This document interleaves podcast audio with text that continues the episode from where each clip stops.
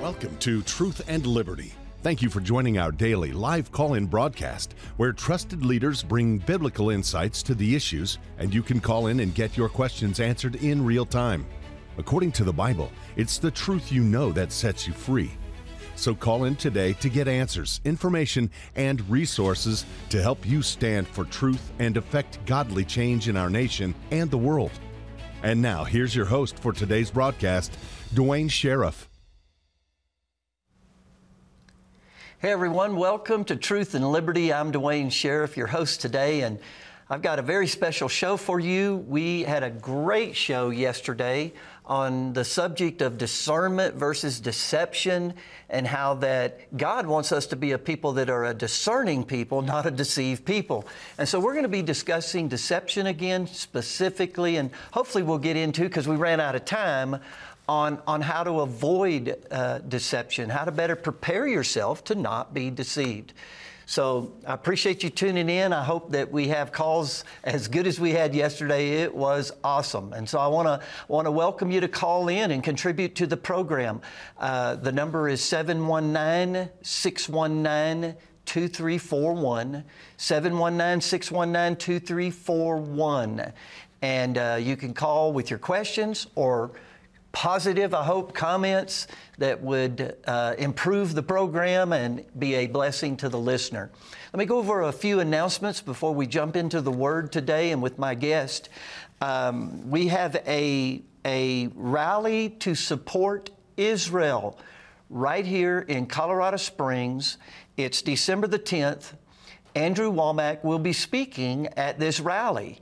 And that will be a blessing, I promise you, brothers and sisters. I actually gave this announcement yesterday and didn't know Andrew was speaking at the rally. And so I want to make sure I get that information out. Uh, it's in Colorado Springs at the City Hall, December the 10th. The time is 2 p.m. to 3 p.m. 2 p.m. to 3 p.m., December the 10th. Andrew will be speaking. It's at City Hall right here in Colorado Springs man, if you can be there, please support Israel and support Andrew and, and the things that God is doing in the church and in Israel. We also have the Heart of Christmas performance coming up December the 8th through the 10th. And before I uh, announce this any further or talk about it, I've been to a couple of these with my grandchildren and bringing them, and it is over the top. You will be blessed, I promise you. And that's not hype. I've experienced it. My grandchildren loved it. Your children and grandchildren will love it. It's the heart of Christmas, December the 8th through the 10th. That's 8, 9, and 10. The, the 8th is a Friday, and that's at 7 p.m. And you'll need to order your tickets uh, because seating is limited. Um, you can go to awmi.net and order your tickets online. But 7 p.m. on Friday, 2 p.m. on Saturday, and 3 p.m. on Sunday. And again, you need to reserve your ticket for your children and your grandchildren, and they'll not only be blessed, I promise you that you'll be blessed. We also have right here on the campus of Charis in Woodland Park uh, the live nativity. Uh, that's December 15th, 16th, and 17th. December 15th, 16th, and 17th. That's at 6 p.m. to 8:30. There are no tickets required. It's right here on the campus of Charis Bible College in Woodland Park. Uh, the lights are absolutely just beautiful and gorgeous. And your children, again, and grandchildren, I promise you, will be blessed with the lights and the live nat- nativity. Uh, they'll also be uh, uh distributing hot chocolate. I always talk about how it's worth uh, bringing the kids for the hot chocolate, but hey, forget the kids. I like the hot chocolate. You'll be blessed with the hot chocolate. let me remind you of our website, truthandliberty.net, truthandliberty.net. And man, we have so many resources available to encourage you, inspire you, and inform you of current events. We have a news feed that is updated every 15 minutes of current events from conservative news outlets. We have vetted these outlets to a measure as much as you can and you can trust the news. We need news. You just need informed. You know, I'm convinced if people were just informed with the truth, we would not be in the condition we're in in this country, our churches would be flourishing, et cetera, et cetera. So that is truthandliberty.net, the resource page. Also, all the programs are archived and posted, and you can go back and, and watch again. And if you're watching today for the first time, or you didn't see myself and, and my guest yesterday, you're going to be blessed today, and you'll want to go back and watch the part one of discern versus deception. Discern versus deception. And uh, we're going to jump right in this now uh, with my guest, Javan Smith. And as I said yesterday, I met him at a conference, and it was an ARMI conference, and he's involved in ARMI uh, and just doing a fantastic job with that ministry. But man, my heart leapt, leaped within me, and I, I, I, began to reflect since yesterday why was I just so excited? Uh, you were good, don't misunderstand me. Uh, but you ignited in me things I had been meditating on, and I'm actually preparing a, a, a series as we speak on how not to be deceived how not to be deceived. And I'll be launching that this very weekend. And so I think that's what just ignited me. I don't hear a lot of people dive into why is there such a lack of discernment in the body of Christ and why is there so much deception? So when I heard you, uh, it just exploded in me. So would you please welcome uh, my guest? I welcome him back, Javan Smith. Thanks Thank for coming back. Thank you, Pastor Duane. It's an honor to be with you again. I'm looking forward to hearing your series. That's going to be wonderful. And as Pastor Duane said, I'm working with ARMI. That's the acronym. It's not Army with a Y. It's A R M I, and that stands for the Association of Related Ministries International. It's Andrew Wommack Ministries Ministerial Association. Uh, it's called an association, but uh, I think of it more as a family, a network of pastors and ministers, so that you can be connected with like minded ministers. Uh, there's a, a, lot of ministers that believe the way that you do and, and hold fast to the truth in, in, in the middle of woke culture and increasing darkness, we are the light, and we need to link arms and join forces. And if you want to be effective, I said yesterday that uh, Andrew Wommack has been saying, and Pastor Duane has also been saying, by the Spirit of the Lord, that the third great awakening is already underway. And in ARMI, you'll have an opportunity to be positioned to maximize your effectiveness in this third great awakening. So you're not just on the sideline, you're not just a spectator, uh, but you're part of what God is doing in the body of Christ because this is our time to arise Amen. and shine. This is our hour. This is our Amen. greatest hour. Uh, don't don't don't think, "Oh man, I wish that I wasn't in this time. I wish I'd lived in simpler times." You hear that a lot. What does that even mean? Simpler yeah. times. Not me. this like, is our time. I like electricity and running water for sure. Absolutely. But this is our time. This is the time that the church uh, this is our finest hour. I, I, believe we have a significant advantage because we've got light while the rest of the world is in darkness. Uh, I, I said yesterday in the program that we're the Goshen dwellers who have light while everyone else is in darkness. So we've got an advantage. Uh, but I also said yesterday, as we led into our topic, as a segue into our topic, if we allow deception in, well, then our light has become darkness.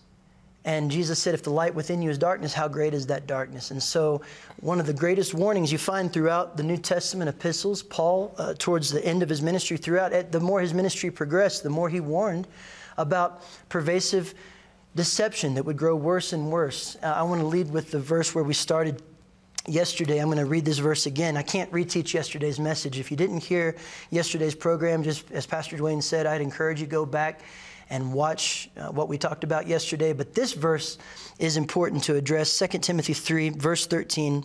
The Apostle Paul's writing to Timothy, and he says, But evil men and impostors will grow worse and worse. Notice it's getting progressively worse. It's not going to get better. this proliferation of deception, not only in the world, it doesn't surprise me for the world to be deceived. But it's the, the biggest danger is for deception to creep into the church and for us to allow deception in. And so this is what Paul's warning Timothy about. And, and he talks in other parts of the epistles to Timothy. I'll just re- reference very quickly here in 2 Timothy chapter 4. In verse 3, Paul writes, For the time will come when they will not endure sound doctrine, but according to their own desires, because they have itching ears, They'll heap up for themselves teachers, and they will turn their ears away from the truth and be turned aside to fables. And then verse 5, Paul says, But you be watchful in all things, endure afflictions, do the work of an evangelist, fulfill your ministry. And so we've got to be watchful, uh, but you have to understand that there are people, they're looking for teachings and, and messages that will confirm what they want to believe. Yeah, right. They're looking for messages that, that tell them what they're already wanting to hear. They're not interested in truth. They have these itching ears that something that's going to tell them what they're wanting to hear.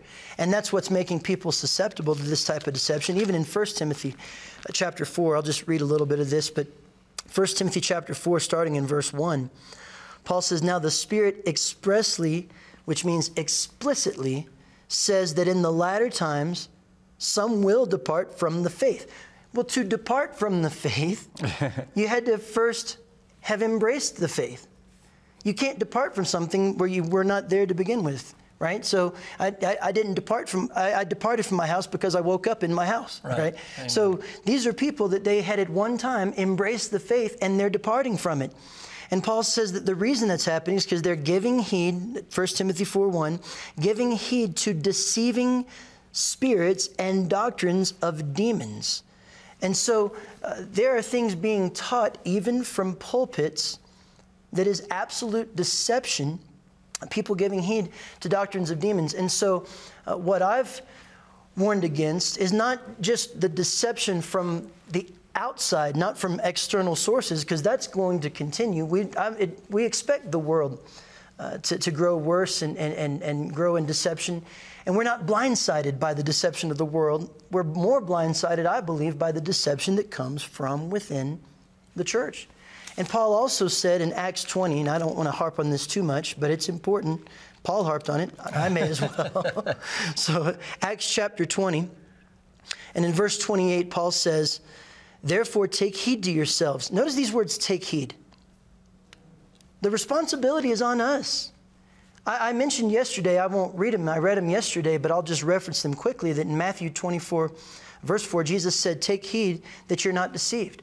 Even Moses said in the Old Testament, Deuteronomy 11, 16, uh, take heed to yourself lest your heart be deceived. And I made the point yesterday that God would not give an instruction like that if you weren't able to, to do it. So you can guard and safeguard uh, guard against deception. And so that's what we're talking about. And Paul says here in verse 28 Therefore, take heed to yourselves and to all the flock among which the Holy Spirit has made you overseers to shepherd the church of God, which he purchased with his own blood. And then Paul says in verse 29 For I know this.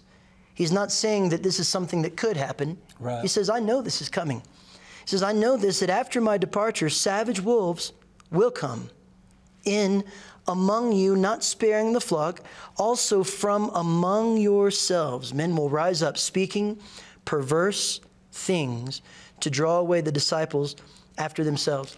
And so there are perverse things being spoken even from Absolutely. the pulpit, agreeing with the lies of the world. Yeah, let me jump in on that real quick because this needs clarified. One of the reasons I enjoy this format is we're dealing with politics and the deception within politics, and we'll also deal with current events and the deception. And while I agree with Javan 100% about the, the deception from within, a lot of people think when I'm addressing cultural issues or current events, I'm trying to, to, to convince these people of their darkness in the world. No, I'm warning the church of the darkness of the world. If you can't discern the darkness of the world, you allow it to creep into the church. And that's what's happened. We see people preaching from podiums. Doctrines of devils and seducing spirits. Where did they come from? They didn't originate always. Now, sometimes they can originate from within the church, but what happens is the church gets spoiled. It gets affected by the darkness of the world, listening to it, entertaining it, thinking that, well, that sounds good, like what we talked about yesterday. That, that sounds good. Well, it's the voice of the dragon out of Revelation 13 11.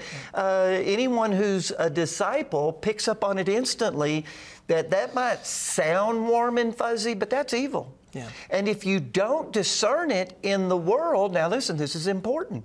If we don't discern the darkness in the world, understanding they may continue in it is fine, and we expect them and many of them too.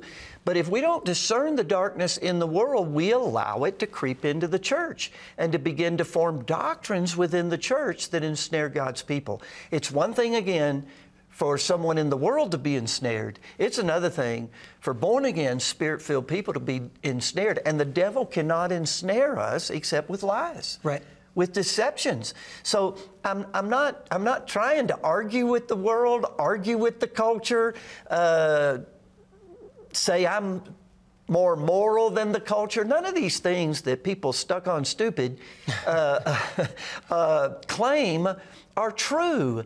That yes, I want to reach, and and and Javan wants to reach people that are in darkness to come out of the darkness into the light. Yep. But we talk about the darkness to prepare God's people better, not to eat the stew. That's back Amen. to Jacob.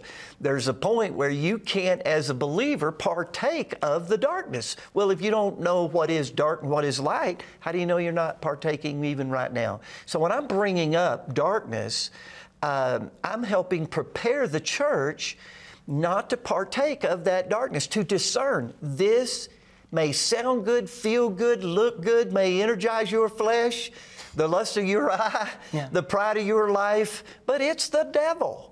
And that's why this is so important. Yeah. So continue from there because I no, wanted to clarify that with the audience. Absolutely. No, I'm glad you clarified it because it's true. And I, the, really, the point I want to make is that uh, the reason that would creep into the church is of the church subtly agreeing with the world, getting yeah. to the point where they're calling good evil and evil good and things of that nature. And so I absolutely agree with you. And, and you bring up the point about accepting the goods and, and swallowing the lies. Like we talked about on yesterday's program, you said about Jacob taking, uh, Isaac taking the stew from Jacob. And that kind of leads us to where we didn't get to go yesterday about oh, the Gibeonites. So that's, a, that's right. We can, we can move over to Joshua chapter 9, and there's a story. Where, and, let me, I don't, I hate to interrupt, but I want okay. to set the, set the table for you. Absolutely. Uh, what we're doing in sharing these stories is not storytelling. We, we, we are showing you how, how Satan works. Yeah through biblical truth so that you can be better equipped that wait a minute in my business dealings i need to learn these principles that joshua failed in not to, to put joshua down but to help me not be deceived not to put isaac down who, who bit the lie mm-hmm. who took the deception and ate the stew but you to learn as a businessman, as a father and a, and a mother, we have to we have to protect our children from all of this deception. Well, these are stories that help give you the patterns of deception, uh, the similarities to deception, and so as he reads this, when I was in the conference, you know, I could just see the outline of the pattern again clear. And so I wanted to set that up. So now jump in there, brother. That's an excellent way to set the table because it's true. The reason we're even going through this is because the scripture says, don't be ignorant of the devil's devices. And so as we go through uh, this, this story of how a group of people called the Gibeonites deceived uh, the children of Israel under the leadership of Joshua, you're going to see the devil's devices. This is how the devil works to bring deception. So, what, what happened, just to give a little bit of context here, is that the children of Israel, when they crossed the Jordan River into the land of Canaan, uh, the Lord had given them an instruction wipe out all the inhabitants of the land of Canaan, the Jebusites, the Perizzites, all of those ites, and wipe them out entirely, and th- then take possession of the land. And so the Gibeonites were there. They were inhabitants close uh, to, they were there in the land of Canaan. And they decided that they would deceive the children of Israel to make them think that they were from some faraway place so that the children of Israel would not kill them. And they, they wanted to deceive the children of Israel to, have, to make a covenant with them because they knew the reputation of the children of Israel. They knew if Israel made a covenant with anyone, they would honor that covenant. They wouldn't break that covenant. And so the objective of the Gibeonites is it was to deceive the children of Israel, to make them think that they lived in some faraway land, so that Israel would make a covenant of peace that they would not be able to break and they wouldn't be able to kill them. And so that's the, the broad context here. And so in Joshua So- so chapter 9, As he's looking it up here, uh, deception for self preservation is still not good. Amen. That's right. So, Joshua chapter 9, and in verse 3 it says, But when the inhabitants of Gibeon heard what Joshua had done to Jericho and Ai, they worked craftily and went and pretended to be ambassadors. I'm in verse 4. They pretended to be ambassadors. They took old sacks on their donkeys and old wineskins torn and mended, and old patched sandals on their feet, old garments on themselves, and all the bread of their provisions was dry and moldy. So, first, they, they took false evidence. Uh, one of the things the enemy does through deception is try to present false evidence to build his case. There's an, uh, there's a, I guess they call it acrostic. I'm not usually an acrostic guy because they don't translate to other languages, and I like things to be able to translate to other languages. They, this only works in the English language, but this is a good one. I don't remember who came up with it, but fear, F E A R, false evidence appearing real. And that's what the enemy does. He's a master at falsifying evidence. So they came and brought this false evidence. And verse 6 says, They went to Joshua to the camp at Gilgal and said to him and to the men of Israel, We've come from a far country. Now therefore, make a covenant with us. Now imagine complete strangers approaching the children of Israel said, We have come from a faraway land. Make a covenant with us. My wife is from Mexico. We had a long distance relationship for six and a half years. I was in Atlanta, Georgia. She was in Guadalajara in, in Mexico. And the first time I met her, when my, my, I met her in person, my parents, and it's, I can't tell the whole story. Love telling the story, but not today's not the day for it. But when we when we showed up uh, in Mexico, imagine if I had said to her, "I'm from a faraway land. Will you marry me? Will you enter into covenant with me?" Right when I met her, that would be outrageous. Well, that's essentially what these people are doing. Complete strangers. We're from a faraway Yeah. land. Make a covenant with us. And so then Verse 7 Then the men of Israel said to the Hivites, Well, perhaps you dwell among us. How can we make a covenant with you? Because the point was, God had already said, anyone that dwells nearby, you have to wipe them out. So, verse 8 But they said to Joshua, We're your servants. And finally, Joshua asked them the obvious question. Joshua said, Who are you and where do you come from? Now, he said, Who are you and where'd you come from? They completely ignored that first question, Who are you? And they just answered the second one.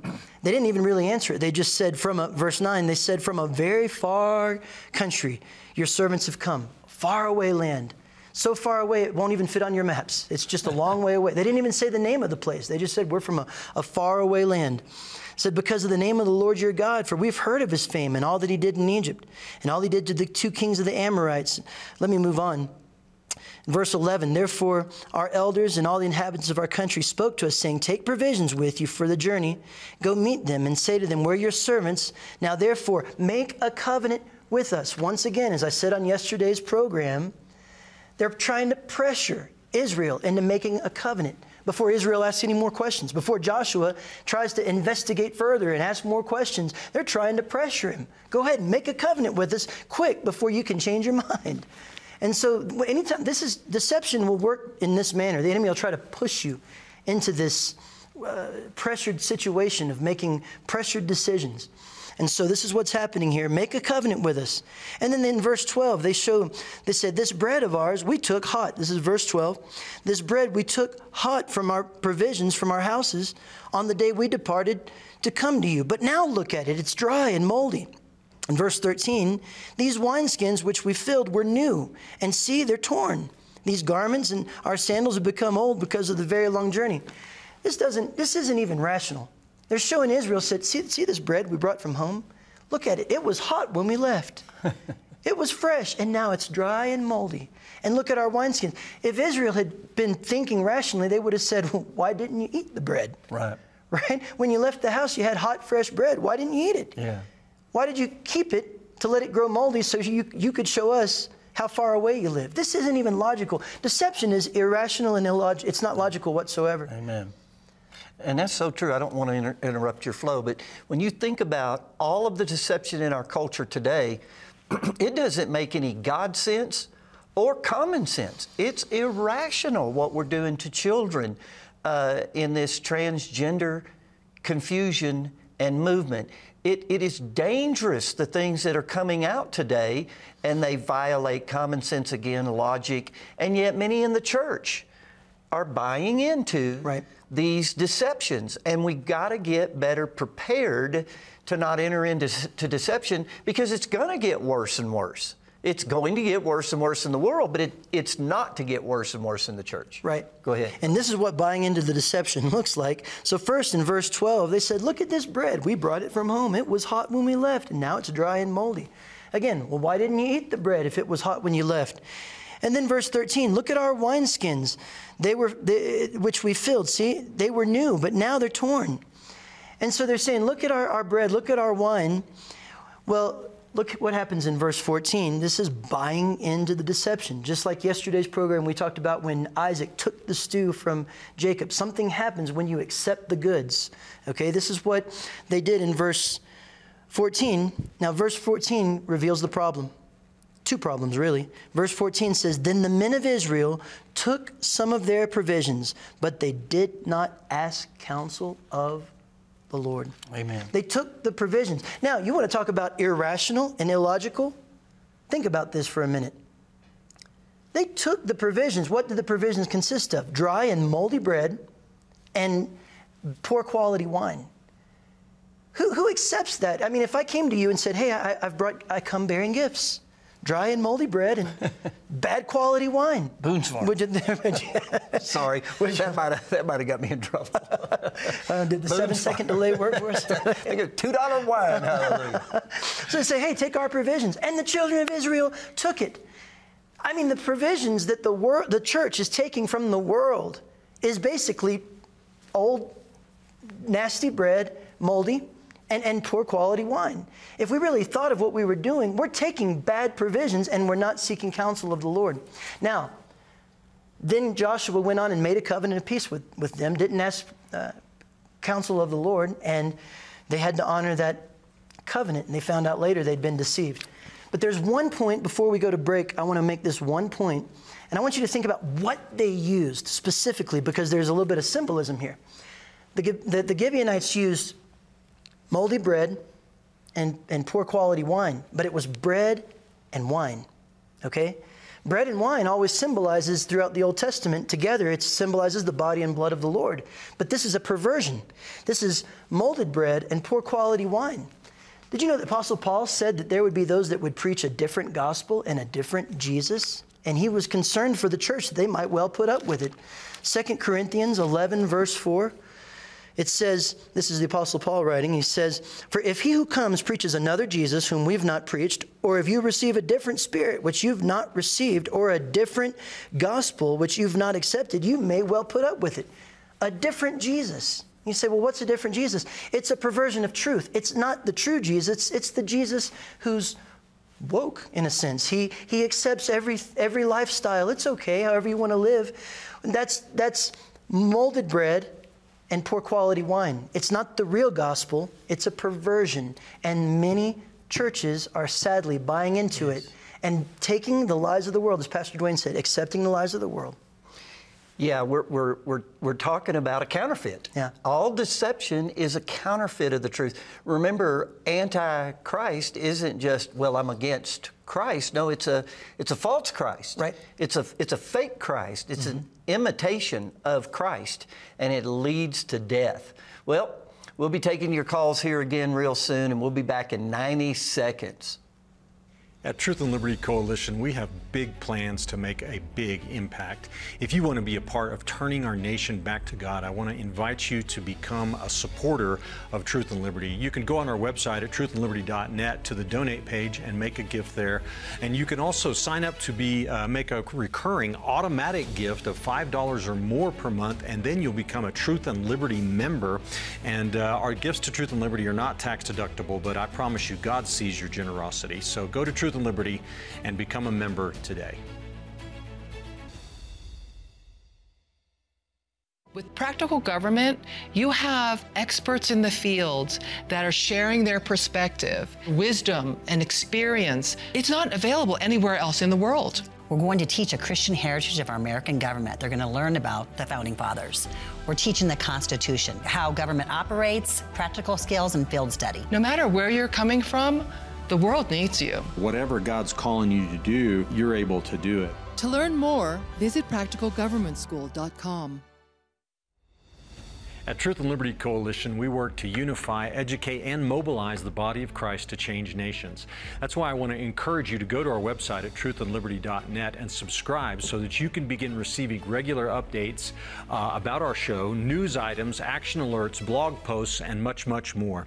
Uh, all you have to do is go to the website, click subscribe, share your email address, and you'll begin to be equipped to stand for truth in the public square.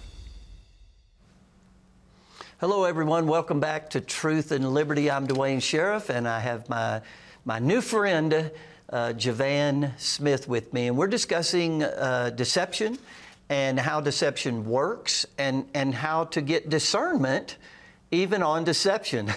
that, that may sound like a paradox, but we need better discernment and able to discern that is deception.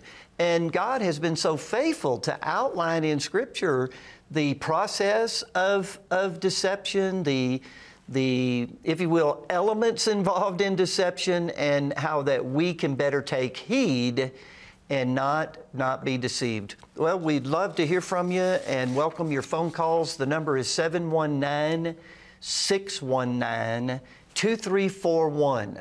719, area code 719 619 2341 and uh, we'd love to love to hear from you and take your calls. Uh, there's so much that we need to cover, but we want to answer questions as they come in, and we'll keep going back to some of this teaching to help better equip you to to discern even even deception and not enter into it. Let's go to our phones. This is Ellie and Julie from Florida. And I uh, appreciate you calling, Ellie and Julie. Uh, what is your question, please?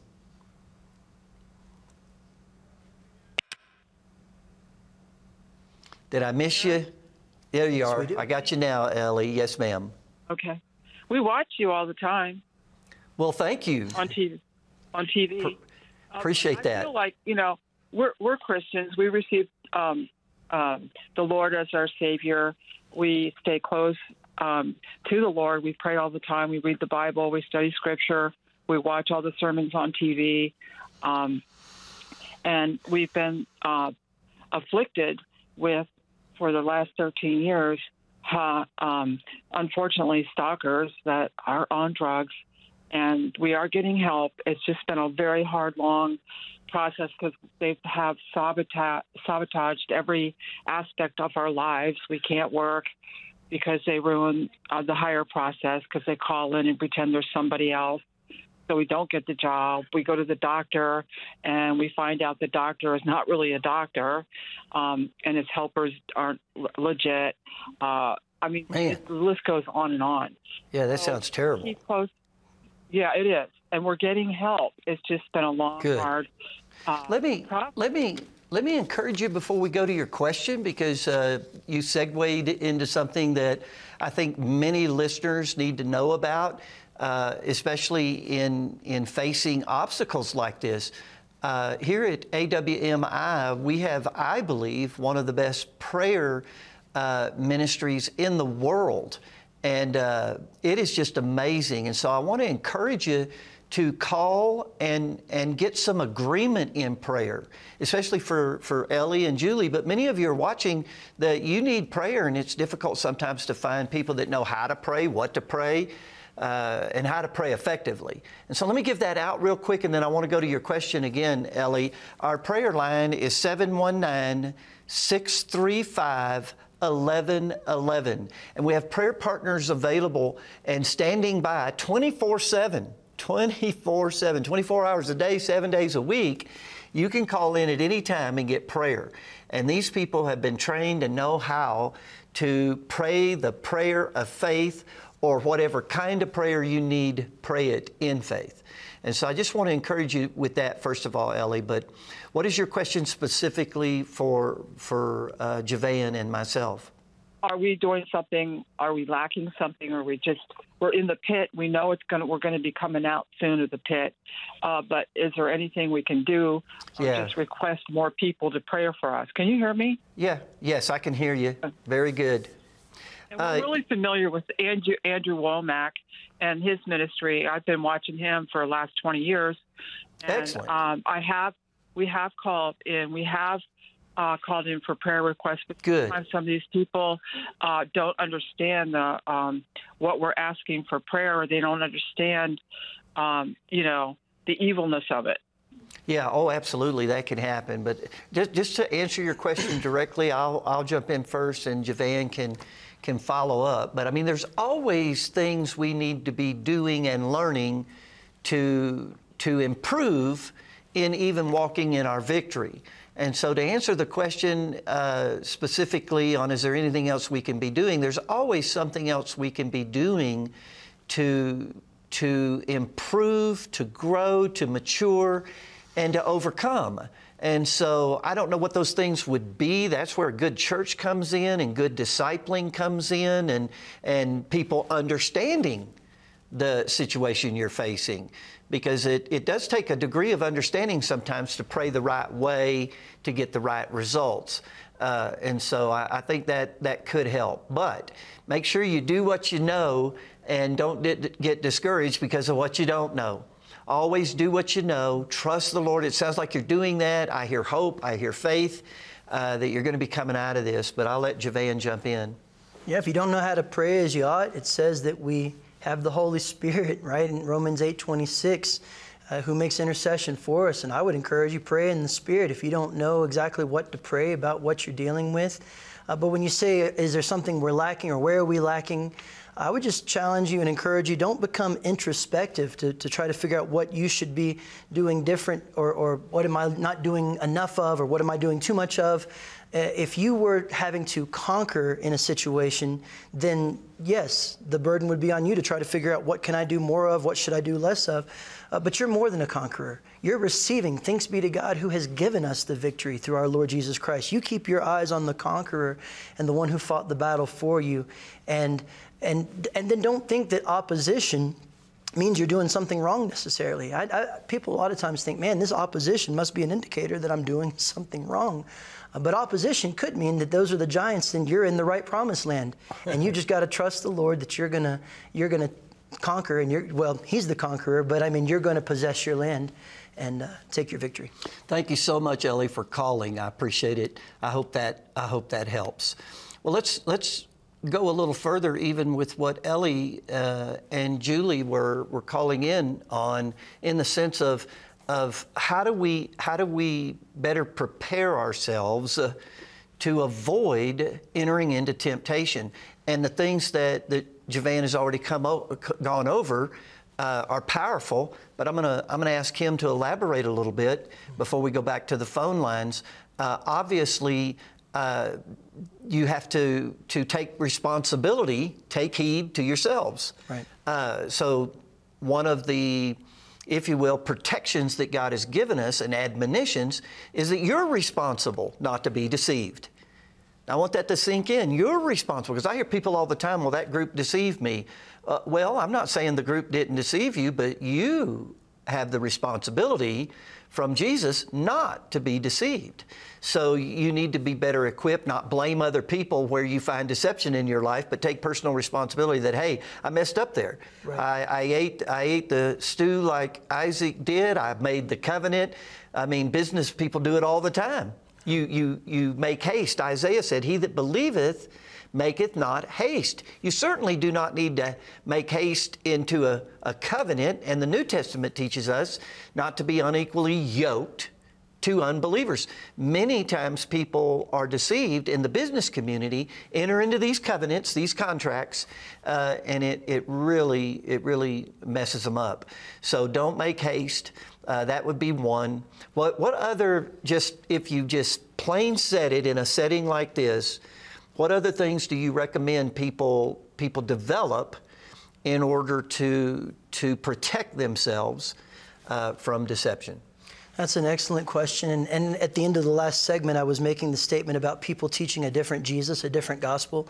That's where I'd like to start, if I could, and just segue it from what I was saying there into the question that you're asking, because I believe that it's important for us all to have a divine revelation of who Jesus is that flesh and blood didn't impart. I made that point yesterday that Jesus said in Matthew 16 when he said, Who do men say that I, the Son of Man, am? And, and then Peter, when he, after they said, Well, some say you're Elijah, one of the prophets, Then Peter said, You're the Christ, the Son of the living God. And Jesus said, Blessed are you, Simon Barjona, for flesh and blood did not reveal that to you, but my Father in heaven. You have to have a revelation of Jesus that didn't come from flesh and blood, because if your revelation of Jesus only came from flesh and blood, well, then you'll easily accept a different Jesus, a different gospel, a perversion.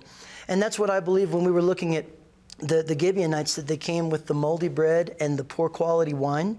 Again, the, the bread and wine typifying usually the body and blood of the Lord, but this was moldy bread and, and, and poor quality wine in, in Joshua 9, and it's, it symbolized coming with a perverted gospel, a perversion of who Jesus is, and, and presenting a Jesus that's actually more in, in agreement with the world, with the world's way of thinking. And you're going to be susceptible to that if you don't have your own revelation of who Jesus is that didn't come from flesh and blood right? Because if, if flesh and blood is the one that persuaded you of who Jesus is, well, then you can just as easily be dissuaded or, or buy into a perversion. And I'm, i brought up the point yesterday, and it, it, ties in so well to what I'm saying right now. I want to just reiterate in John 18, when Jesus stood before Pilate, and Jesus, in John's account, Pilate said, Are you the king of the Jews? And Jesus responded with a question. He said, Are you speaking for yourself, or did others tell you this concerning me? See, for you to ha- have a revelation of Jesus based on what other people say, just as Jesus said, Who do men say that I, the Son of Man, am? That's not good enough. And you will easily fall to a perverted gospel or a perversion of, of who Jesus is if you don't have a revelation. And so here's one of the things the Lord showed me that remember in Revelation when, when John saw Jesus revealed and he saw fire in his eyes? Well, if you look into the eyes of the Son, if you look into the eyes of Jesus and you see the fire in his eyes, you'll never fall for the strange fire. You'll never fall for the strange incense uh, because there's plenty of strange fire. And even anointed people fall for it. Aaron's first two sons, Nadab and Abihu, they got fired. That's not a funny joke. We should, we should edit that out later. Nadab and Abihu, Aaron's first two sons, they were anointed, they were consecrated. They had been in the presence of the Lord from afar, uh, but they were in the presence of the God of Israel, and yet they offered strange incense and profane fire. But if you will look at the, at the Lord, at the Son, and look into the fire in His eyes, you'll never fall for the profane fire. The Lord's not in every fire. That's what Elijah discovered in 1 Kings 19. He's not in every wind. He's not in every, and, and you've got to learn to discern his voice. There's people, remember we said, if you, if you watched yesterday's program, that I've referenced it enough. Hopefully, hopefully you'll go back and watch it now. But we were talking about people who look for a feeling rather than discerning the voice. Yeah. Like Isaac uh, went by the feeling that Jacob's arms feel like Esau's arms, but not discerning the voice. Well, there's people, they're looking for some type of feeling, even in church. They're looking for the goosebump. They're looking for, and they assume that those are indicators of the, the Spirit of the Lord. But think about this in one of the earliest revelations, because Job, sequentially, Job was early in, in history. And God's revelation to Job in Job 38, uh, the Bible says that the Lord spoke to Job from a whirlwind. Well, that could have set a precedent where people would, would have thought, well, I guess God always speaks through winds. I guess if I want to experience God, I should look for whirlwinds. But then you look at the revelation that God gave to Moses when, when Moses uh, was at the burning bush in Exodus 3 and, and God appeared in, in a flame of fire in the burning bush. Well, then maybe you would think, well, if I want to experience God, I'll look for a fire. I'll look for wind or I'll look for fire. But then everything would get flipped on its head by the time you get to 1 Kings 19, where there's a wind and a fire and an earthquake, and the Lord wasn't in any of them. He was the still small voice. And the Lord was showing just because there's a wind doesn't mean I'm in it. Just because there's a fire doesn't mean I'm in it. And there might be ministries where the person yells, fire, fire. Now, please don't get me wrong. I'm not mocking, and there are some ministries that, that say fire and it's the right kind of fire. But don't just assume because there's fire or wind involved that God's involved. You're not looking for wind, you're not looking for fire. You've got to discern the Spirit of the Lord. And there's ways to get to know His voice. You, you can get to know the voice. We, we made an emphasis yesterday of quit trying to look for the feeling, but listen for the voice. And, but we didn't really talk yesterday about how to sensitize your heart to that voice. Well, I believe the key is found in 1 Samuel 3 where Samuel, in his childhood, was hearing the voice of the Lord for the first time, and he didn't have any, he didn't have any difficulty hearing. What he had trouble with was recognizing. If you're a believer, and I'm talking specifically to believers, and, and I agree with what Pastor Duane said, but listen, the world is deceived. And I'm, I'm warning the people in the church not to fall for the world's deception. Don't, don't fall for the lies. But if you're a believer, you not only can you hear the voice of God, I want you to look me in the eyes. Not only can you, you have. And you say, No, I haven't. Some of you might think you've never heard. If you're a sheep in his flock, you've heard his voice. That's right. Not only can you, but you have. The issue isn't about your ability to hear, it's about the recognition. And this is what happened to Samuel in his childhood. And I'm going to turn there, and you're going to say, This guy loves the Old Testament. Yes, I do. And you just have to deal with that. But First Samuel chapter 3, Samuel's a child. The, the, Old Testament. Amen. Actually, that's another reason why I believe people are susceptible to, yeah. to, to, to, deception because they think certain parts of Scripture are just right. obsolete and irrelevant. We need it all. We need it all. All Scripture is inspired by God. All Scripture. In fact, right after right after Paul gave Timothy that warning where he said about dece- deceivers grow worse and worse in 2 Timothy 3.13, right. he then went on to say what you just said about all Scripture is inspired. And basically he's saying the Scripture is your key to guarding against deception. Yeah. And there's, there's actually ministers, I won't name anyone because this isn't the place to do it, but there are ministers right now who are calling parts of Scripture irrelevant. Yeah. What a lie. As he goes into this, he's going to go into, again, recognizing the voice of the Lord uh, this was a major revelation in my own walk with the Lord. Uh, I thought I too was not hearing God, but I discovered I was hearing God, right. but I didn't recognize the language of the Spirit. Just like if you started speaking Dora's native language, I would recognize it's Spanish, but I'd have no idea what you're saying. Yeah. I had to retrain my ear to the language of the Spirit. And so he's going to he's to talk about that for a moment, and I might come back uh, as well.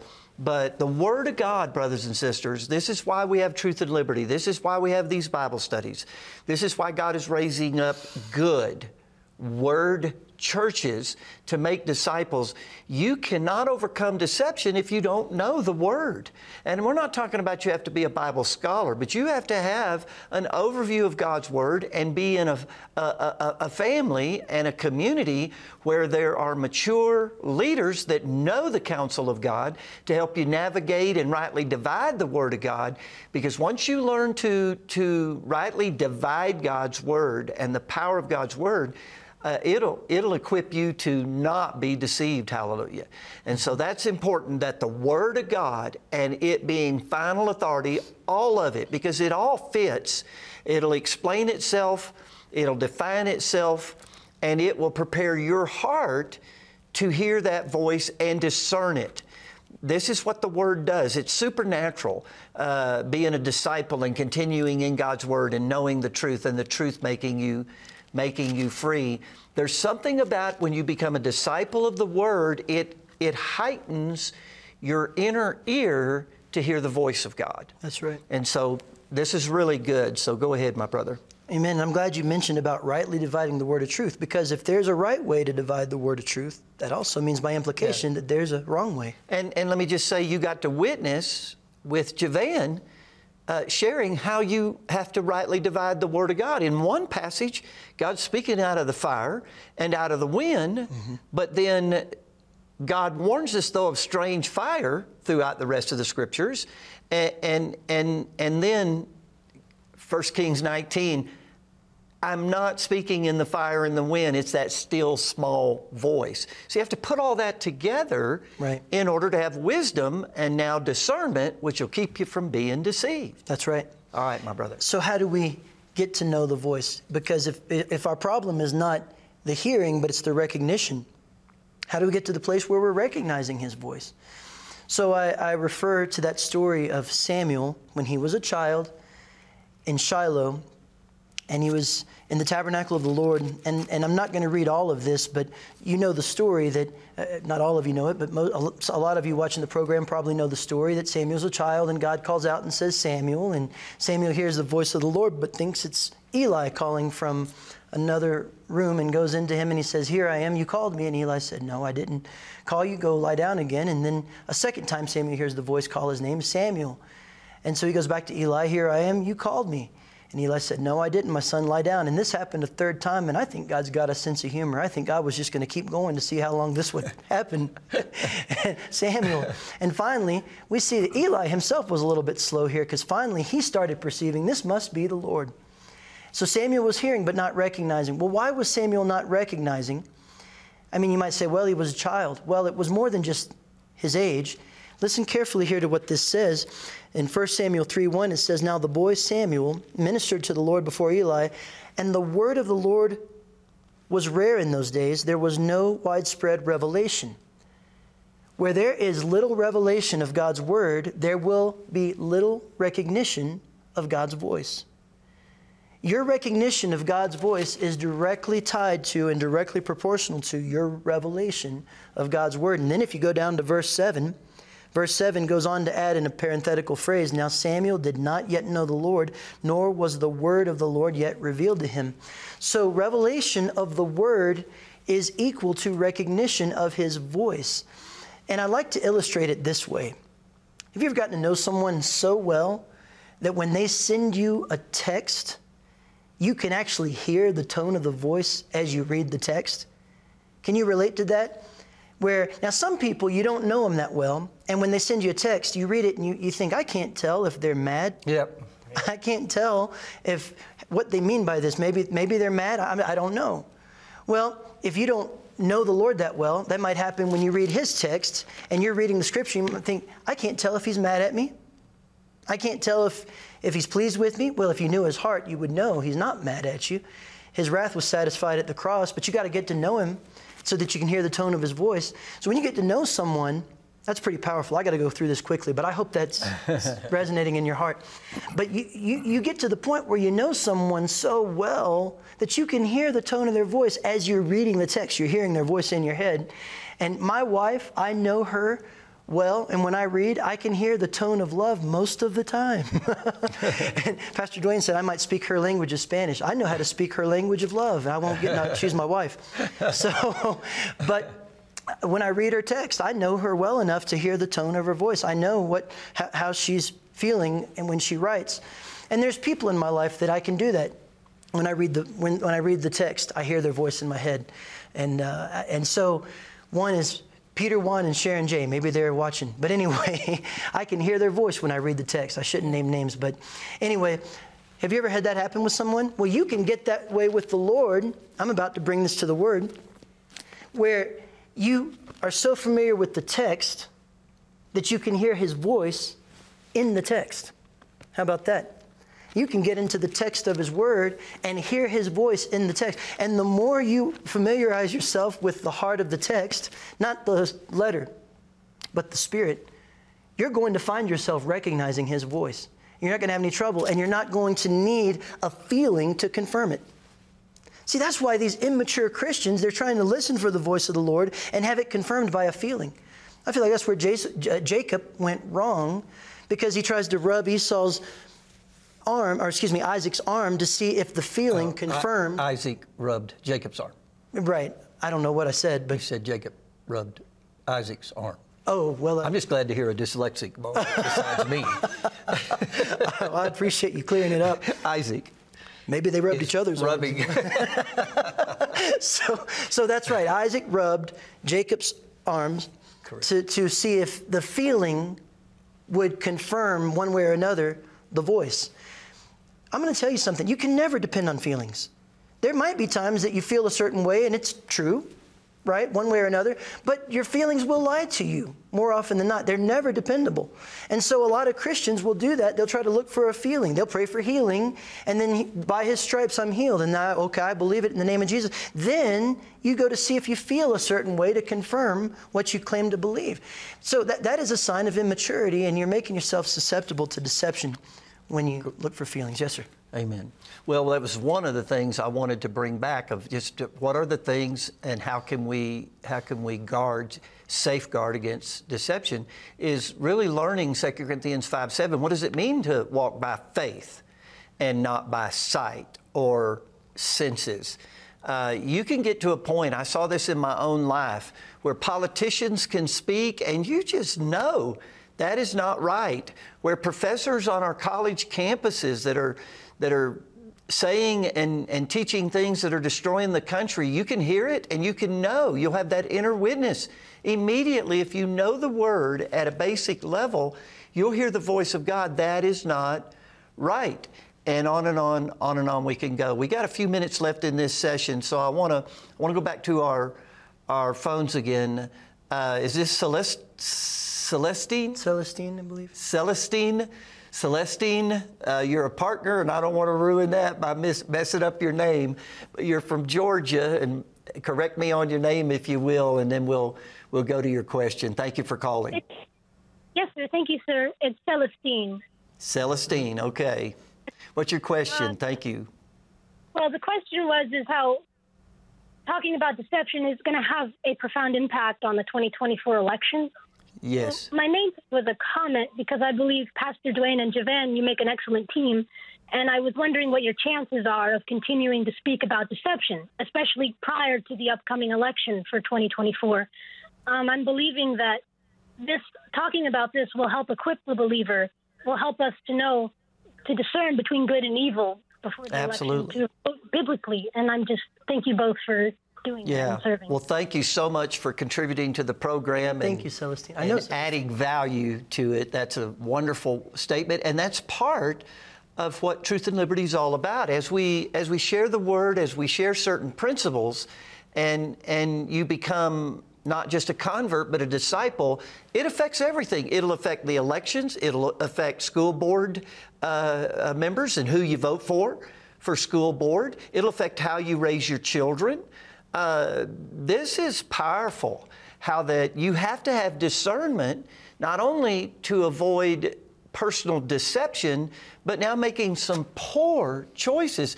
Uh, Isaac made a poor choice uh, in deception. Joshua made a poor poor choice, poor decision.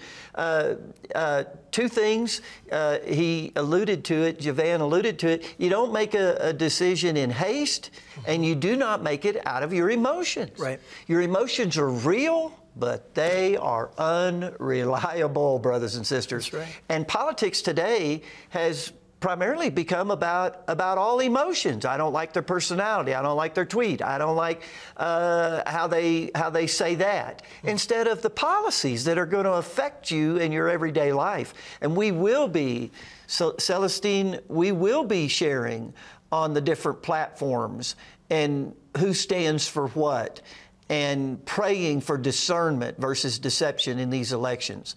Well, we're going to have to take a, a 90 second break. We'll be back for your phone calls. We encourage you to call in 719 619 2341.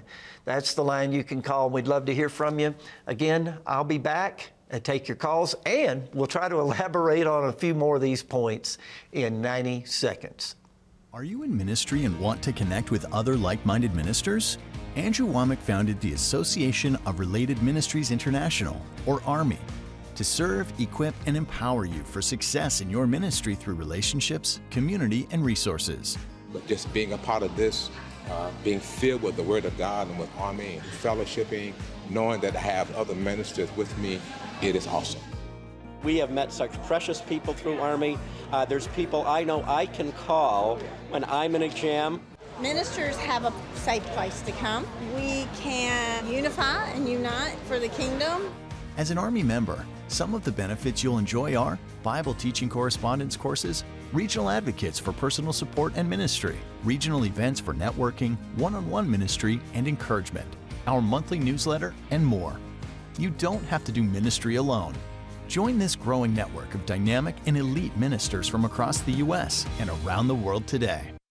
Hey, you know, a big part of what we do here at Truth and Liberty is to provide you with the resources that you need in order to stand for truth in the public square. So I want to remind everybody to go to our website and check out our resources page at truthandliberty.net slash resources, where you can find material that discusses just about every issue we're facing today in our culture. And these are things that are prepared by our strategic partners and some of the uh, most influential and important organizations in America today. Welcome back to Truth and Liberty. I'm Duane Sheriff, and I have a very special guest today, Javan Smith. And as I've already stated, I met him at a conference and just fell in love with him and his wife and their love for Jesus and His Word. And so we're talking about discernment. And if we had better discernment, we wouldn't be in the mess we're in in the church, and we wouldn't be in the mess we're in in our country and our homes and our businesses. We need discernment, but we need to know the difference between discernment and how to get proper discernment versus deception. So we're just talking in general about deception and avoiding it. What are the safeguards? Because, I mean, I don't know about the listeners, and even Javan and I have not talked about this, but sometimes I'm amazed at the deception in the church. Not in the world, you expect it, but you don't expect it to infiltrate the church. And then even in spiritual leaders, that uh, uh, just it's profound. And so it's, it's arrested me. That's why I enjoyed the conference and you speaking. It arrested me and my responsibility to better equip God's people to not be deceived, to take heed to themselves. And so we're talking about different things that will contribute to more discernment and less deception. Uh, and we ran out of ran out, ran out of time, so we're gonna we're gonna let Javan pick up where he left off. Then we'll go back to the phones. So I'm going to address very quickly, if I could, Celestine's question, and it's good to hear from you, Celestine. When I saw Celestine from Georgia, I didn't know. I, I do know her, but I wasn't sure if it was going to be our friend Celestine. And her question, I just want to make one point and tie. She was asking about the elections, and I want to tie what she asked to what we talked about uh, from Joshua 9 concerning the, the Gibeonites, because I believe two of the problems that Joshua and the children of Israel uh, when they when they were in dealings with the, the Gibeonites, the reason they fell prey to deception was first of all, they were ill informed. And then, second, they did not ask counsel of the Lord. That's what the scripture says plainly in Joshua 9 that they did not, I think it's verse 15, they did not ask counsel of the Lord, but they were also ill informed. They didn't ask enough questions of the Gibeonites. They didn't make the Gibeonites answer enough questions. Joshua said, Who are you and where'd you come from? And when we read the story earlier, if you missed the first segment, you, you don't know what we're talking about. But in Joshua 9, they said, uh, He asked them, Who are you and, and where did you come from? And they completely disregarded and skirted that first question of who are you and then only gave a vague answer to the question of where'd you come from. And that's something that politicians love to do. They love to skirt questions yep. and give vague answers to the questions they actually address.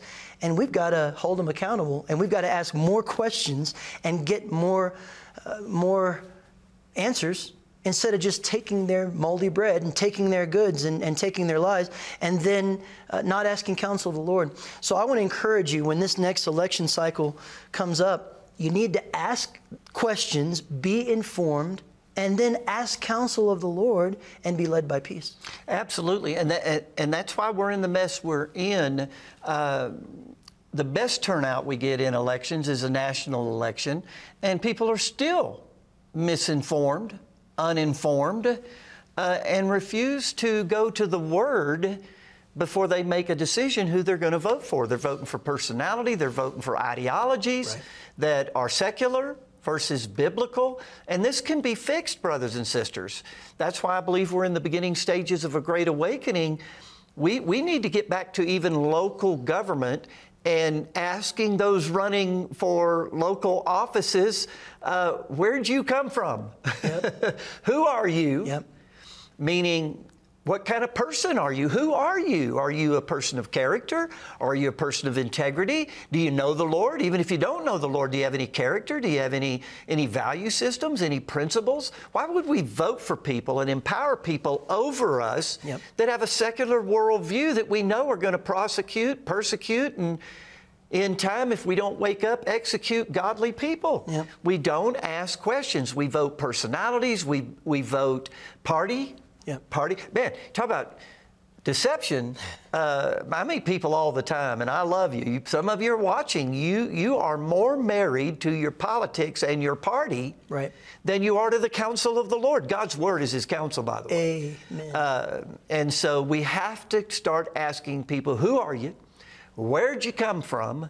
And quit entering these these covenants of empowering them is a form of a covenant. So true. Your vote is like a covenant, uh, and you're saying to these people, "I'm giving you giving you oversight of my life," and you didn't ask who they were. You don't know their background. You don't know their their their uh, relationship with or without the Lord, and on and on we can go, uh, and uh, and things of that nature. So we need better informed, especially at a local level, and, and then and then seek God's God's counsel. That's great Just really good good stuff, brother. And this is if you want help, uh, this would be helping you. This will help you. And again, he's got material on it. I don't know if we're putting your website up or how to get your material. I'm fixing to start a, a series this weekend on how not to be deceived. And so I believe this will be a blessing, a blessing to you. Uh, a good illustration, and then we'll go back to the phones.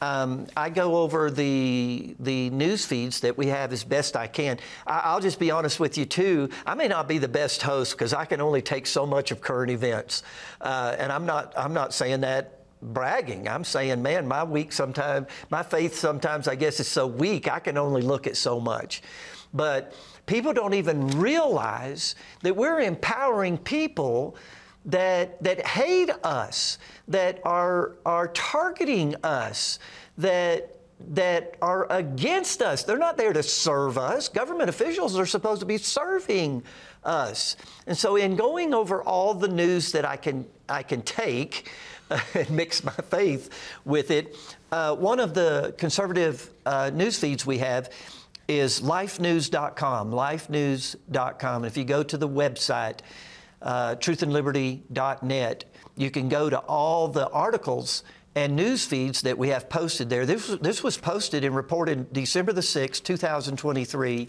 And here's the headline The FBI, FBI still thinks pro life Catholics are domestic terrorists. Think about that. They've attacked the Catholic Church, they've attacked people that are pro life. That, that, that would be like attacking people in the 1800s, the 1850s, that are pro freedom, anti slavery. And the government itself is attacking you because you want to see people freed. You want true biblical justice. The uh, House Committee, uh, Judiciary Committee, it's over, overseen by G- Jim Jordan. He's awesome. Uh, they, they acquired some documents in some subpoenas that showed, and I quote, the FBI singled out Americans, not just Catholics, singled out Americans who are pro life, pro family, pro family, and support biological basis for sexual gender distinction as potential domestic terrorists. We are actually empowering people over us that believe if you believe in, in human life and the value of human life and life in the womb, life being sacred and, and the protection of that life. If you believe that, you're considered now a domestic terrorist. If you believe there's two genders, that God created us male and female. He didn't create a hundred and something genders that's being shoved down young people's throats today. And if you believe that, you're, you're, a, you're a domestic terrorist. If you believe in the nuclear family, which means uh, a husband and a wife, a male and a female, a mom and a dad. And if you believe that, you're considered a domestic terrorist. See, this is deception, brothers and sisters. And it's one way if the world wants to go down the toilet. If they want to go absolutely down the toilet, we can stand back and listen to the swirl and the gulp at the end as things in the world go down the commode. But we don't have to go with them, is the point. How do we vote for people that hate us and that will persecute? Will prosecute, and if they could, and one day, if we don't see a great awakening, execute us. That is deception. And I'm telling you, it's in the church. Again, I'm not talking about the world. They're going to vote totally selfish, totally from a perspective of a secular worldview and selfishness. But how are we going to vote? How are we going to vote? I want discernment. And I promise you, as the elections come, God's going to send us people and it's going to help us get discernment and not enter into to deception. What was that you said? The swirl and the gulp. well, I'm, the toilet, you can Is hear the a- swirl and you can hear the gulp. And I'm telling you, when I think about what's going on in the world, I hear the swirl and then I can hear. That sounds like a book title. If you don't write it, I'm going to write it. Amen.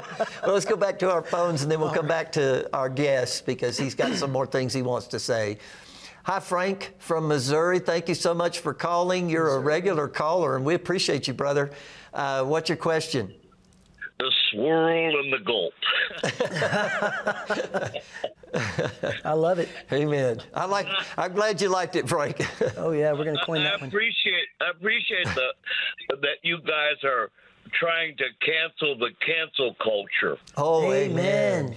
Yeah, no. Amen. Your book, your book. Hey, you got to send me a copy of that book, man. Anyway, moving right along. I got a question. Wh- Which which book? The, swirl and the gulp. The swirl and the gulp. You really think I'm going to write it? huh, We'll co-write it. Man, we just, you know, You know, y'all are y'all are inspiring me. I'm Let's thinking do it. that might make a great book. It's a great book title.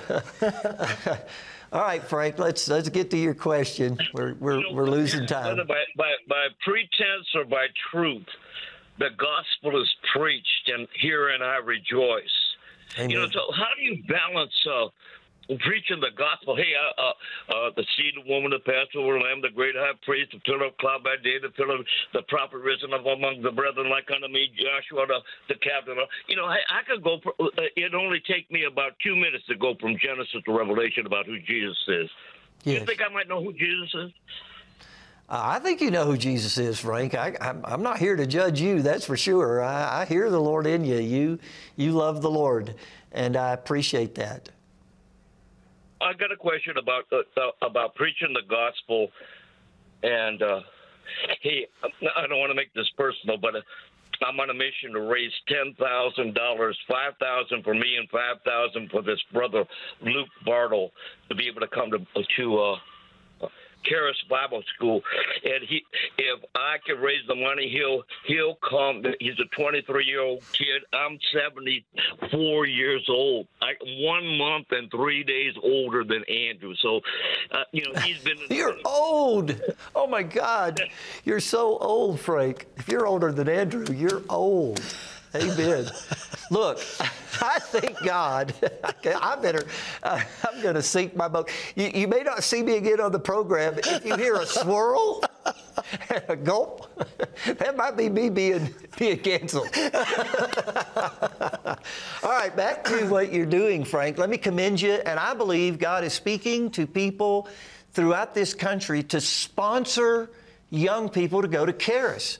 Uh, one of the things I'm not going to get to, Frank, and, and, and I just regret not having enough time, no matter how much they give us, but this move on our college campuses, just this week, we, we had, we had the, the heads of, of some of our colleges on the Hill testifying, and, and, and they could not, Frank, they could not disavow Hamas and, and, and hate speech of, of a section of their, their students that are protesting, that are literally calling for the genocide of the Jewish people. And they were asked directly is saying and calling and protesting for the genocide of the Jewish people, is that, is that wrong? Is that, is that speech that should be allowed? And they, they literally on Capitol Hill this week defended speech to say, and that we have the freedom to say we need to exterminate every Jew on the planet. But then, if someone like me comes along and tries to say things about the Bible or about the kingdom or truth as perceived by God, I will be canceled. Yeah. And yet, on our college campuses, and so we've got to quit sending, brothers and sisters, listen to me. We got to quit sending our children to places that are going to talk them out of their faith. That's a good word. That are going to teach them to deny Jesus. you need to send your children to Charis Bible School. Amen. There needs to be a a an awakening of of people like Frank. Amen. That you've ran your race. You're awesome. And now you're raising money to support a young person to get the truth in them, to get the Word of God in them, to get a moral compass established.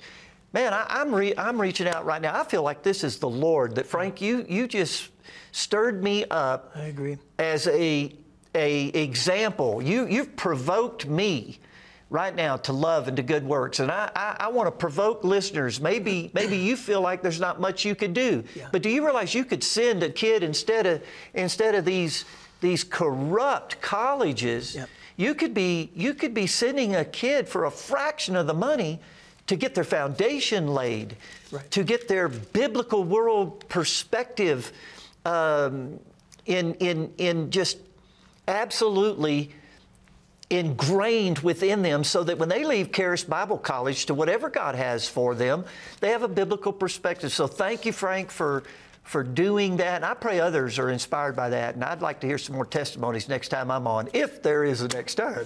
uh, so back to your question, Frank. You made a comment that caused me to go off. Uh, what, what was your question? Did I lose you, Frank? No, no, I'm here. How do you balance the gospel, uh, uh, preaching the gospel, and then uh, are you there? Yes, sir. How do we balance the gospel? I hear you. We hear you. I hear you. Preaching the gospel and, and feeding somebody a piece of bread or whatever. You know the, the yeah. Let me let me jump in quick. I'll I'll give it back to Javan. Uh, we don't just preach the gospel, Frank with, with words. We do have to preach the gospel. We have to teach yep the gospel to all nations. That's a part of the Great Commission and, and, and the Gospel Commission. But we are preaching the gospel by how we live our lives. When we see someone that is naked and cold, we don't just pray for them. No, the gospel says, hey, I've got two coats, I'll give you one. I've got five shirts, I'll give you two. Uh, when we see somebody hungry, we don't just pray for them or, or ask the government to send them a check uh, or help them. No, we do something. We act on our faith. Faith without works. It's not talking about works of the law in the book of James. Uh, when it talks about faith without works is dead, it's talking about action. It's talking about because we love Jesus and He's changed our lives, we want to we want to share this Jesus in in action with with with people uh, that they might love him as well. So that's how I balance out, you know, the gospel and just the preaching with the action. Uh, we love people not in word, but in deed. Amen. That's the gospel. Thank you so much, Brother Frank, for calling in. And I can tell you love the Word. I can tell you love Jesus. I love what you said about going through Genesis, from Genesis to Revelation. I go all the way to the maps and, and see Jesus all the way through in two minutes. Amen. That's like that road to Emmaus where Jesus is unveiled all throughout the Scriptures. And you were stirring me up with that I'm going to tell you, the state of Missouri is blessed to have you, brother. The Lord's doing something special over there. I got really dear friends in uh, Perryville and Bonne Terre, and there's special things happening there. And I believe the Lord's positioned you strategically for such a time as this. And your love for the Word is a good segue into uh, one of the things that I had in my heart where we're talking about safeguards against deception. Yes. Because when Paul brought up in 2 Timothy 3, where I had read 13, he says, Evil men and impostors will grow worse and worse, deceiving, being deceived. And then he goes on into verse 14. He says, But you must continue in the things which you have learned and been assured of, knowing from whom you've learned them. Verse 15, and that from childhood you've known the Holy Scriptures, which is able to make you wise for salvation through faith which is in Christ Jesus. Now, we already brought up that he goes on to say that all Scripture is inspired, but I want to give special attention here to verse 14. You must continue in things which you have learned. I have found that a sign of immaturity in the body of Christ tends to be always running around looking for some new revelation, yes. trying to find something new. Give me something new. And even as teachers, I, I, love being a teacher of the word. I believe I've been called to the office of a teacher, and that's the office that God's graced me to, to stand in and, and minister in. And I love it. I never feel more alive than when I'm teaching the Word. But even as teachers, there is a temptation and almost a pressure, sometimes self imposed, sometimes by uh, people who are trying to draw something new, that you feel like you have to have something new to bring people, some new revelation to wow people. And that type of mentality, now, I believe we'll never scrape the bottom of the barrel. There's always more to see and more to mine. But the mentality of drawing away from the basics, because we miss some of the greatest revelation and depths of truth in the part of Scripture that we just assume we already know. And some of the basics that we overlook and neglect because, we, after all, we already know that. We want something new. And that tendency to want to look for something new all the time is actually a sign of immaturity. And it's an immature teacher who feels like you've always got to bring something new. Did you know that the apostles, when they wrote their their epistles. Did I say it right or backwards? Yeah, the apostles right wrote the I heard someone say they thought the apostles were married to the epistles. They thought that was anyway. I'm wasting time now. But, so the apostles, Peter, at the end of his life, said, "I want to." He spent the last part. He said, "I know I'm about to put off my tent," and in 2 Peter chapter one, he said, "I want to spend." This remainder of my time reminding you of the truths that you already know, even though you know and are already established in these present truths. I'm going to continue reminding you, and I'm going to set things in order so where you will have reminders even when I'm gone. And the Apostle Paul's telling Timothy, if you read on, he says, Hey, you know where you learned these things uh, from your, your grandmother. In fact, early in his epistle to Timothy, he says, You learned it from your grandmother and your mother. Timothy, he was listening to Paul, I'm sure, and receiving from Paul. But if I had been Timothy, I would have been thinking, Paul, I don't want you just to remind me of what Grandma said. You went to the third heaven. Tell me about that. Those things that you said are not lawful to utter. Utter them to me. I want to hear the new stuff. Yeah. Right? And, and, and the Apostle John, when he said, I'm not writing a new commandment, and then he went on and said, A new commandment I write, but he said, This isn't really anything new. The apostles, the, the ones that, if, if anyone would have expected someone to bring something new, it would have been the apostles that walked with the Lord, or, or Paul that had the revelation he had. But he said, You need to be reminded of the truths you already know. Let me just quickly take you to Acts 17, and this is where yeah. the Apostle Paul, and I hope I'm not taking too much time, I'll no. just say this quickly, but. No, not at all. The Apostle Paul, when he went to Athens, and you remember he was talking to these people that they were spiritual, but not the right way. And that's what the world, they're seeking a lot of spiritual stuff, but, but perverse, uh, what would we say, deceptive uh, spirits that deceive and bring doctrines of demons. There are doctrines of demons. So these Athenians that Paul was going to minister to, they're looking for gods everywhere. And, and Paul, this is where Paul found that altar to the unknown God. And Paul said, Well, I'll tell you about the unknown God. He's the one I come to proclaim. But these people, they were as lost as a goose in a snowstorm. But listen to what they said in Acts 17, uh, or excuse me, what it said of them Acts 17 21, this is a big statement in Acts 17 21. It says, All the Athenians and the foreigners who were there spent their time in nothing else but either to hear or tell, excuse me, either to tell or hear some new thing. These were people who were looking for some type of spiritual experience, not truth, just any spiritual experience, and they spent all their time looking for some new thing. I've seen a lot of believers that they're not grounded. They're carried about by every wave of doctrine, just like immature children. They're not grounded at all. And they're always looking for some new thing. Do you know how you guard against drifting? It's very easy to drift. You, you can drift by, just like if you're at, you go to the beach and you get into the, into the ocean and there's these currents that, that you, you end up someplace far off from where you first started, and then you look at some point of reference on the shore, either a, a building of some sort, a hotel or a beach chair, and you realize I've drifted far from where I began. And it wasn't intentional and it was subtle, but it's because these currents, just like you're in the, if you're not grounded and anchored, well, these currents of the world will make you drift. Do you know how you guard against that drift? Because it happens uh, without your knowledge, you're unaware, just like deception is very subtle right? Turning up the, Pastor Duane said to me in a conversation earlier, like turning up the heat on the frog. The way to guard against that drift and that subtlety of falling into a place of deception, Hebrews says, Hebrews chapter 2, it makes the same point I've been making here. It says, Hebrews chapter 2, verse 1, therefore we must give the more earnest heed to the things we have heard, lest we drift away. Notice it doesn't say give the earnest heed to some new revelation. Go look for the new revelation out there. Be grounded in the truth that you've already heard. Be, remind yourself of those things, and that'll help safeguard you against deception. That is so awesome, and and many of you know, I know, and I know I know Javan probably could testify of high-end leaders that got off into something new, and and they did not take heed to what they had heard, to what we had heard, to what the disciples taught us, and and again, the Word of God teaches us this is how you wind up deceived: is you you're, you're you've got these itching ears. I, I got to hear something fresh and new and different.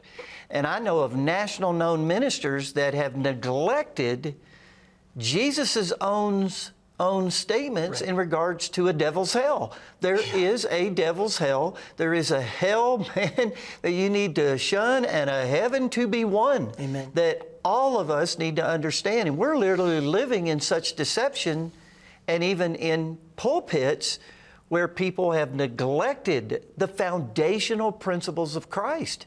And so all of us, if you want to if you want to have a safeguard against deception, keep going over the things you think you know and and let God give you a fresh insight to what you know Amen. versus something nobody else knows. Let me just say that too. If you think you know something no one else knows, welcome to deception. That's exactly right. Welcome to deception. There are no new revelations. There may be new insights to these revelations, Such a good new angles, but there's nothing new under the sun. Ecclesiastes literally declares that. Man, we're running out of time. I want to take Robert's call. Robert from Florida. What a what a great call uh, and question I think you have. Let me let you ask your question, Robert. Okay, Duane, um, thank you. Um, but, you know, I, I'm sitting here meditating on thank you for your service. That the greatest among you will be your servant. Yes. Does that describe the people in leadership today? Does leadership call us to serve? Well, let me just say, even in the church, before we, before we judge the, the politics of today, they are not our servants. Uh, we, we, we are absolutely being abused uh, by the powers that be. But the problem still lies, I believe, Robert, still at the feet of the church. I'm not trying to condemn the church. I love the church. Jesus died for the church as well and is coming back for the church. But there's such an abuse of power at large within the body of Christ. And all authority is given for edification, Paul said, and not destruction. And those who handle authority well are servants, period. Once you, once you leave that, that, if you will, role of a servant as a leader, you become abusive with power. And that's what we see uh, of this movement in government of, of socialism and Marxism and communism. It's an abuse of power. It is a, a hierarchy where we're all underlings and subject to these powers that be that are abusive and corrupt. And so it's not only a problem in politics, it's a problem in many of our business communities, uh, and it's certainly at times a problem in the church. Uh, and yet we need to reverse that. We don't need to judge those that maybe are abusive. We need to be people that serve with our authority. What do you think? I believe you answered that question very well and, and adequately, and I know we're short of time. Could I just give a quick parting word? If, if it's not Yes, related to the no, question, but if that's okay. Well, thank you, Robert, for calling. Thank We're going to have to close. I'm glad I got you in. You're a blessing, brother. I just feel because we're short on time, if I could just give this quick parting word because of people who claim that parts of Scripture are irrelevant. You brought up the Yeah. minister that was denying hell, and he had to deny many portions of Scripture to get to his conclusion. Uh, I, I actually heard a minister do that, and then he started denying parts of Scripture and, and calling Scripture corrupt. And you can't fall into the deep end of deception without climbing this wall of denying how Scripture is inspired. But I just want to assure you, Scripture will always be relevant. It will never lose its relevance. In Hebrews chapter 2 verse 7, the writer of Hebrews says this, "Therefore as the Holy Spirit says, present tense, in the King James, he saith, but it's present tense. And he goes on to quote Psalm 95, which had been written many right. centuries earlier. That's right. And he says, Today, if you'll hear his voice, do not harden your hearts as in the rebellion. And then he goes on down into verse 13 saying, Exhort one another daily while it's called today. You say, Well, you say it's called today. That today had been many centuries earlier. But the Holy Spirit is still speaking it. The writer that, that penned it died, but it still is relevant today. And it's still today. And I exhort you while it's called today, guard your heart against deception today. Don't, don't wait set those safeguards and be in the Word. Dive into the Word. We got to close. I know. that. Amen. We're coming to the end, and uh, we're coming into some exciting times ahead in the body of Christ and in our world. And God has called you to be that salt, to be that light. And in order to do that, you got to be you got to be able to discern what is good and not fall for what is evil. Man, God's going to deliver us all from deception in Jesus' name. I love you. I'll see you soon. God bless you.